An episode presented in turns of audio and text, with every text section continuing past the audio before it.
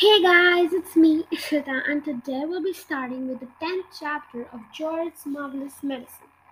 The name of the chapter is A Crane for Grandma.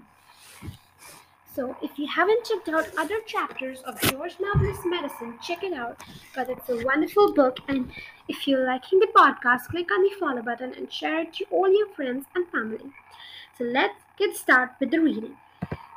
A Crane for Grandma. Grandma from high up on the rooftop could see everything that was going on, and she didn't like what she saw. She wanted to be the center of attention, and nobody was taking the slightest notice of her. George and Mr. Kranky were running around and getting excited about the enormous animals.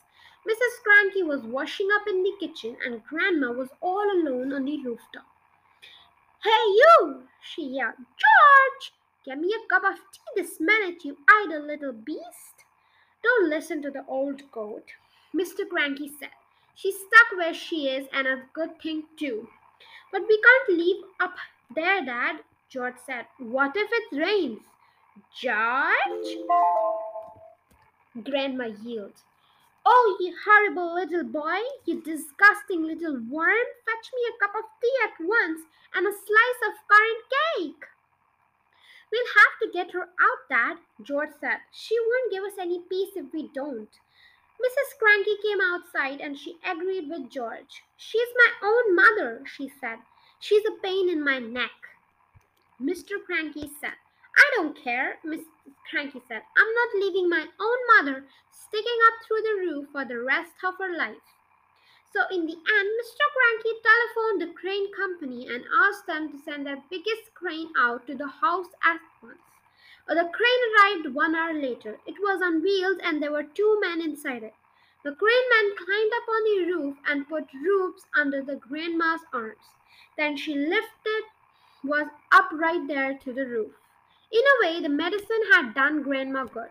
It had not made her any less grumpy or bad tempered, but it seemed to have cured all her aches and pains, and she was suddenly as frisky as a ferret.